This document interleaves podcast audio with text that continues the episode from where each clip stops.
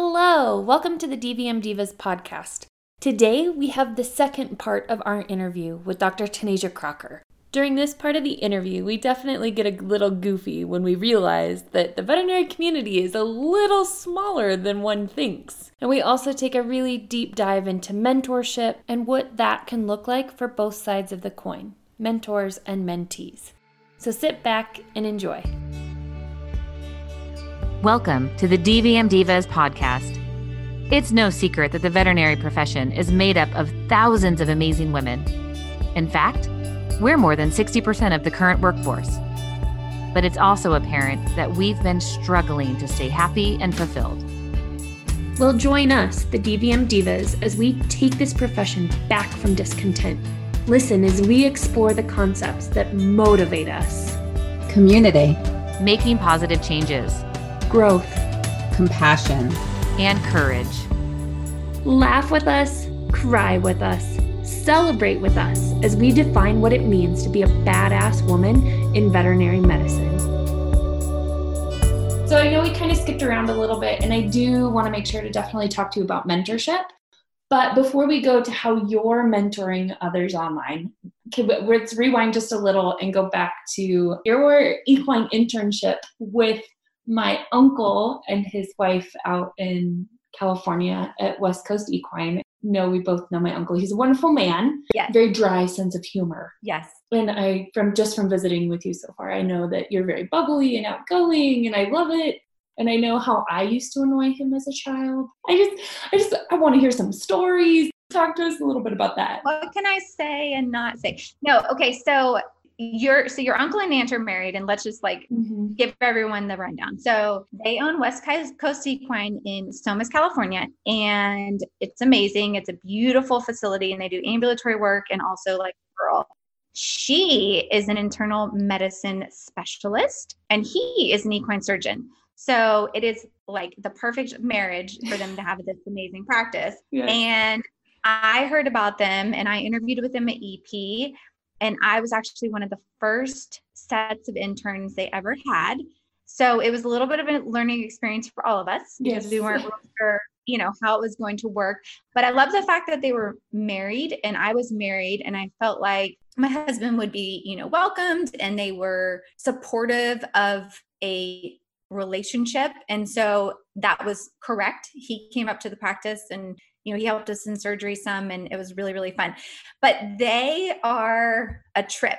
I mean, she is definitely extroverted. He is introverted. Yes. Uh, he is extremely dry. He introduced me to Carl's Jr. I don't know if you know that he's like obsessed. And we used to get the little, um, we used to get like this Western bacon cheeseburger, which was like two patties and loaded with horribleness, but we worked so much we never gained weight. And I would talk his ear off and he would just look at me with this look of annoyance, but then he would crack a joke and I would be like, okay, he does kind of like me. It's okay. And but no, it was it was amazing. It was a great experience and it was what I thought it was going to be. And so, you know, internships are hard and I worked a lot and I was 30 minutes from the beach and I saw it twice in a year. Yeah.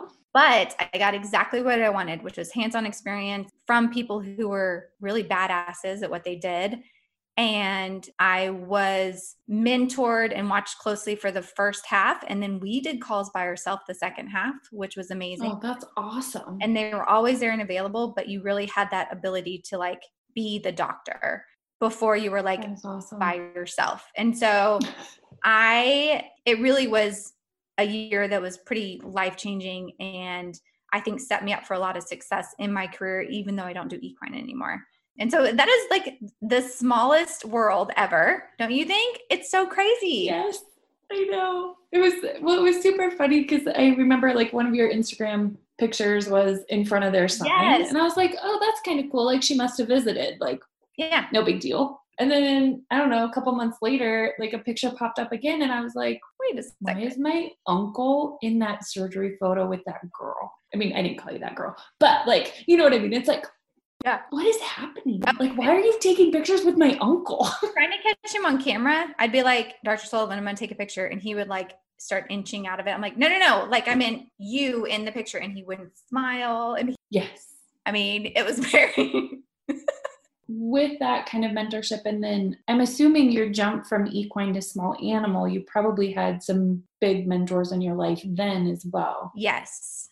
I had a couple. One, the man who actually hired me for like my first small animal relief job, Dr. Epperson, that's actually where I work now full time.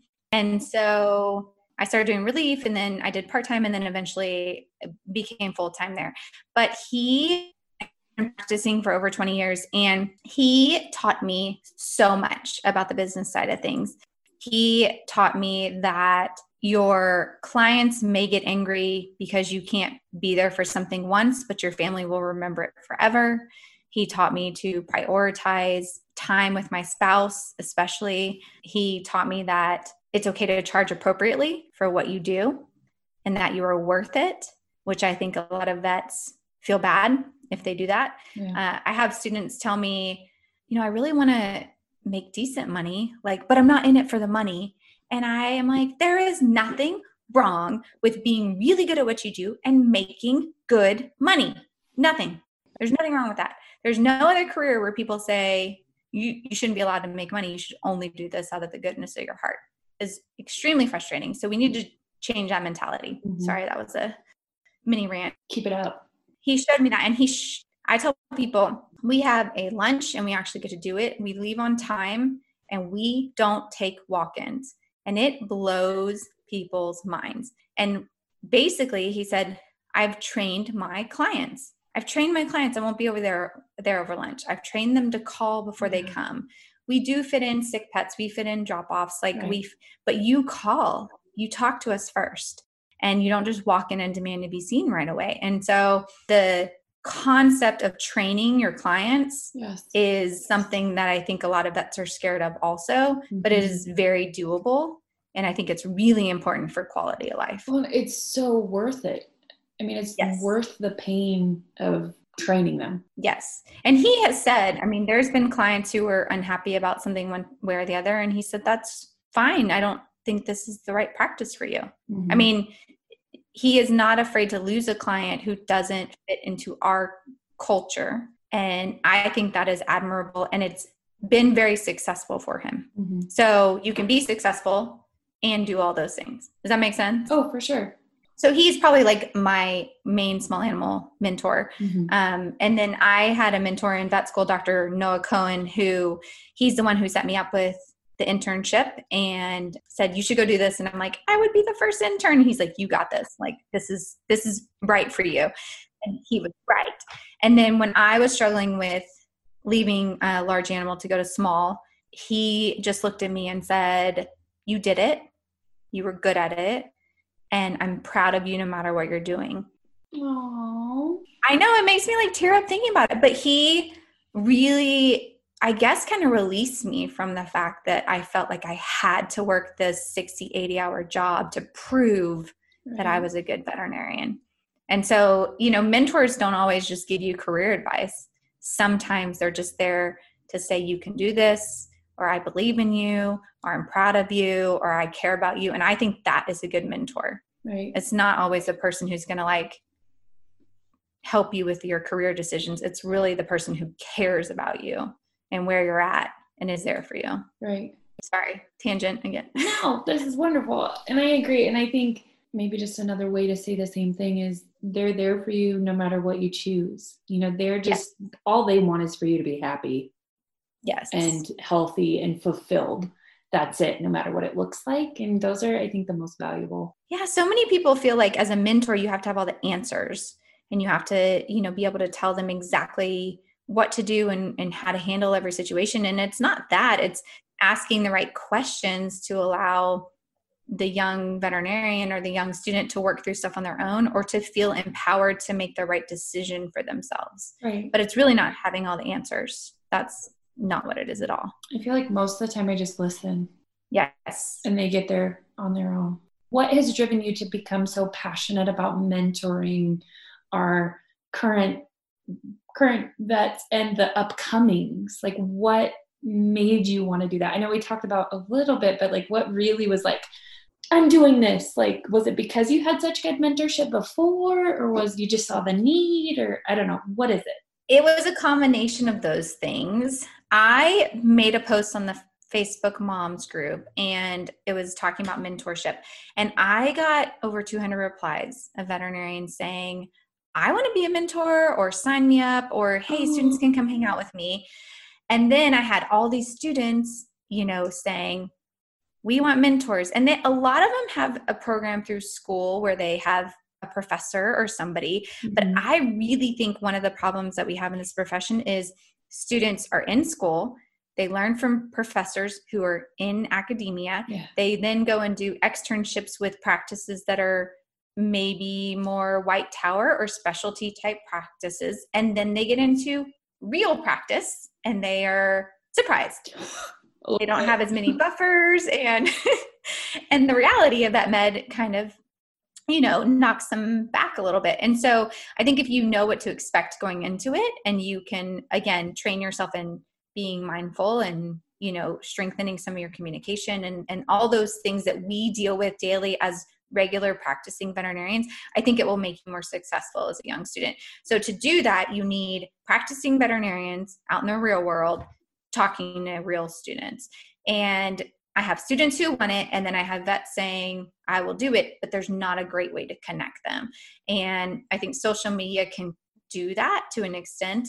I wrote an article about being a pocket mentor where that basically means you don't actually have to meet with students in person. You mm-hmm. can be available online or by phone. Right. And that also is helpful to some of these students. So there's a lot of ways to connect. It's just people aren't doing it. And I think there's a desire and there's a need, but people aren't doing it. And so I have big things I'm working on to try to connect them more but it just takes time and it's not easy especially when you're dealing with universities and students and and all that fun stuff because they move at a snail's pace uh snail's pace love uh, university but i mean i have a plan and i was told okay like maybe in a year or two and i'm like ah, i'm dying slowly inside i'm like i'm a doer i'm a doer like we got to do this so I can tell. i'm gonna keep pushing but patience is not my strong suit. That's okay though. I think that's sometimes like the only way things get done. Yes. Is you yes. just have to do them, even if it's not perfect. That's a good lesson. Yes. Write that one down. I do. It's on my mirror. yeah. It's fine. so can you share, I guess, some good tips or tricks that you've got? I know you mentioned it a little bit, like pocket mentor, but how can we as practicing veterinarians be good mentors to others? I guess we did already talk about that a little bit, but do you have any extra tips? My main tip is they have to put themselves out there. Mm-hmm. And that's scary. It's scary because you might not have like the biggest Instagram account and you might not have like as many followers as someone else and it might take time and but I told myself from the beginning if I get one or two comments a week of a student saying thanks for that or that was helpful or even asking me something about a case I put up I am doing something worthwhile. And so you just have to know that the feedback might always not be exactly what you want, but you just have to keep pushing forward. So putting yourself out there and you will be amazed by how many people you will connect with. I have a lot of externs coming and my boss keeps asking me, "Oh, well how'd they find that?" I'm like, "Instagram."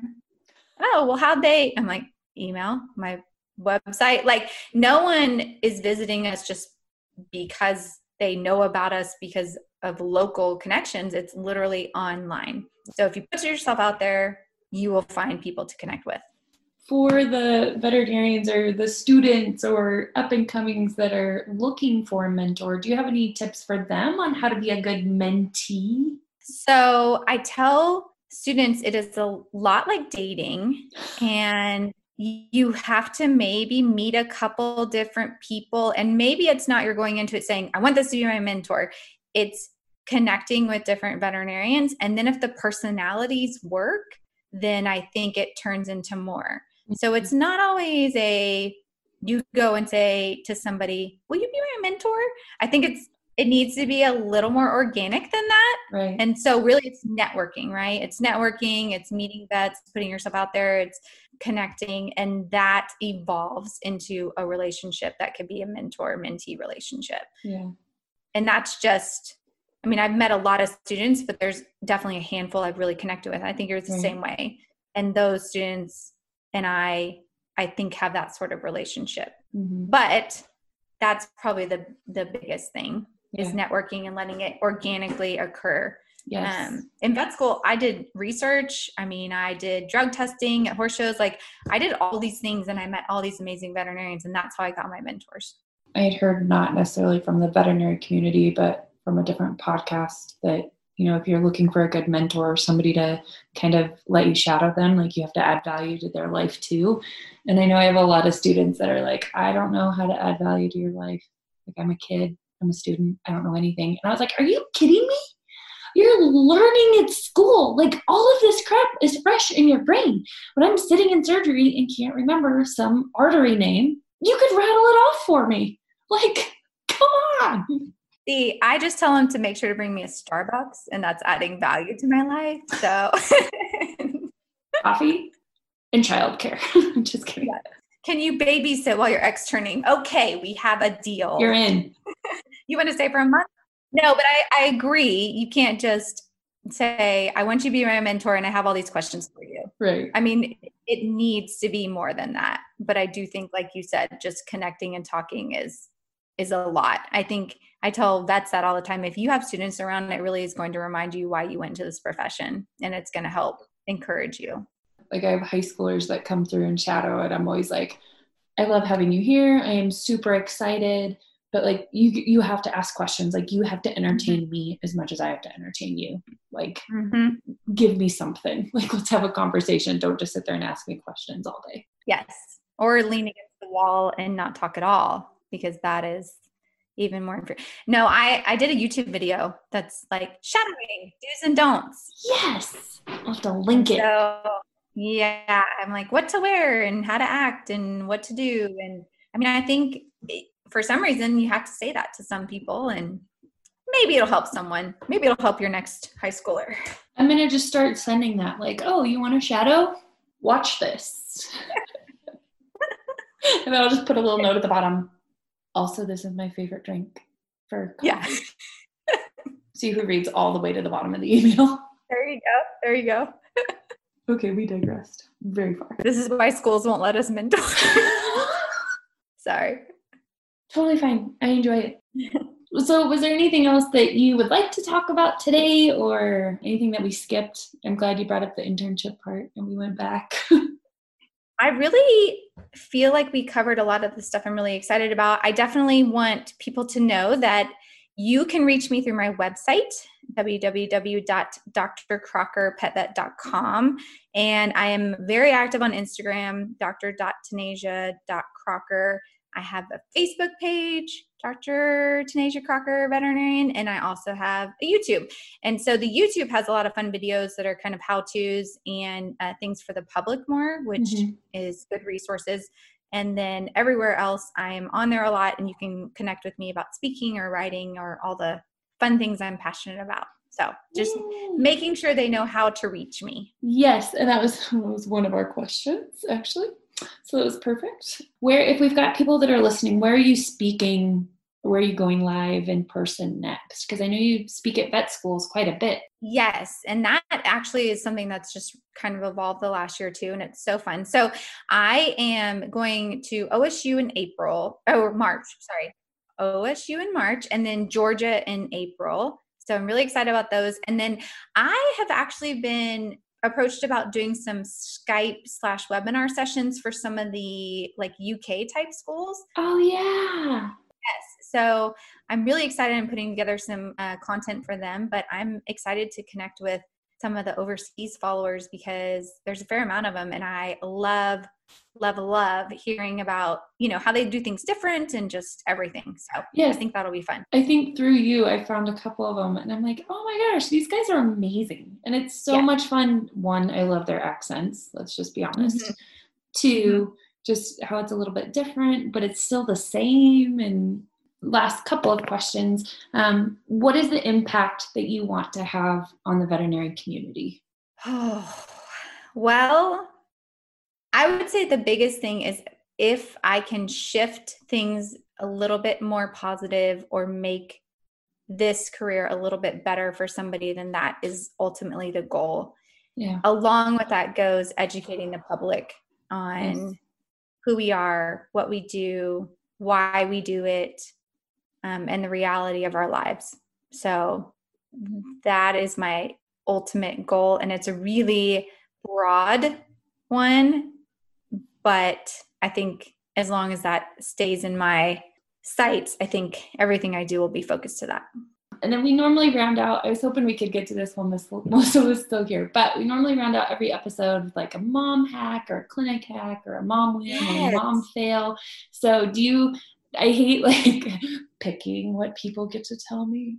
Um, but do you have anything that you would like to share? Yes. So why don't I give you a couple and then you can decide which okay. one you want to use. We might use all of them. Okay. So number one clinic hack, which I think is magical, is the fear-free angry cat blood draw. Have you done this? No. There's a couple of videos out and you basically cover yourself in a towel and feel away.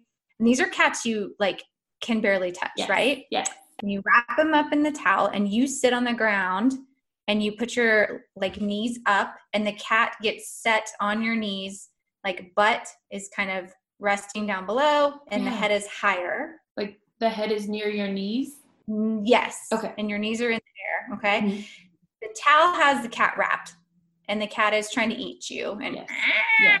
but for some reason you lay them on their back and they chill a little bit more and then you have a really good tech kind of hold them on the facial crest and tilt the head up mm-hmm. and you draw blood. Oh. And you're going to be like, what? No, you're going to get eaten. I am telling you, nine times out of 10, it works on angry cats. I will do it in the room in front of the owners. That jugular pops up so nicely in the position, and you do it, and then the tech lets go, and you just throw the cat back in the carrier, and the owner's like, that's amazing. No one's ever been able to draw blood on them. So look it up. Try this. try it. You can try it on like not angry cats at first, you know? Yeah. And then once you get more comfortable with it, but I, it's it's been a game changer for sure. so awesome. All right, I'm gonna try this. I'll report back. We'll check it out. Let me works. know. You're gonna be so nervous. Just make sure you have a good tech holding. That's the one thing. My kid, this is like a fail slash tip. So my kids are super accident prone because they're very independent and we've had a fair amount of injuries. So I learned to keep skin glue at home. Oh. I just have skin glue in the fridge and we've had a couple like minor head, you know, clips and things where it would have gotten glued anyways, but instead of paying the emergency clinic, I do it. But it stings. So you have to let them be distracted with like a show oh. and then you put a drop oh. on there and so keep skin glue at home. Yes. Yeah. My kids are we're not morning people.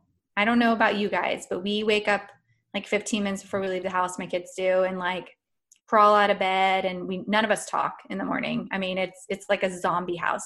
But I created this breakfast and it's called the waffle sandwich. Oh. And cuz we eat in the car, so I have to have something that's like okay for the car and portable, you know? Yes.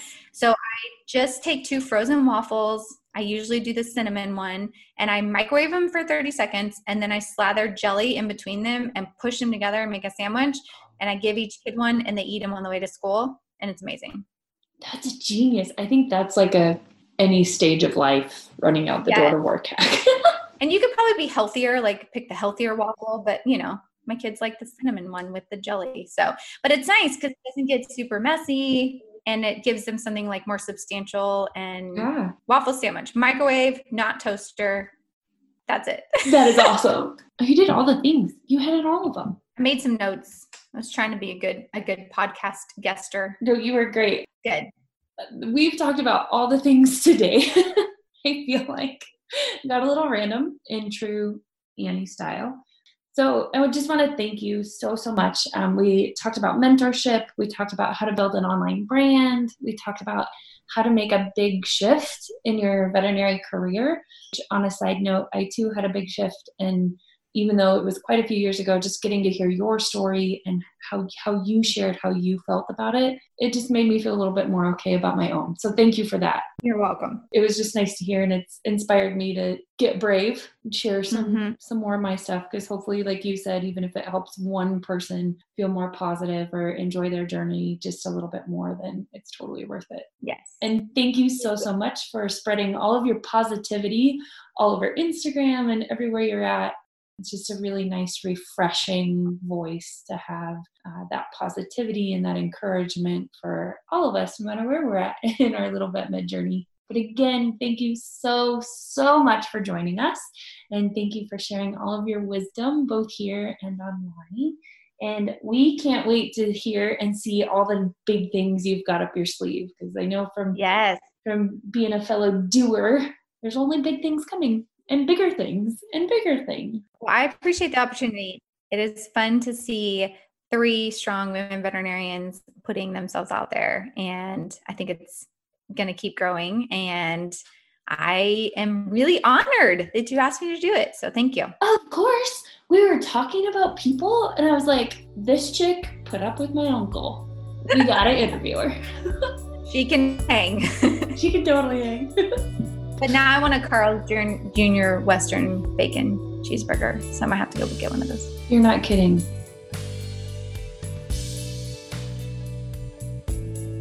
Thank you so much for joining us on this episode of the DVM Divas podcast.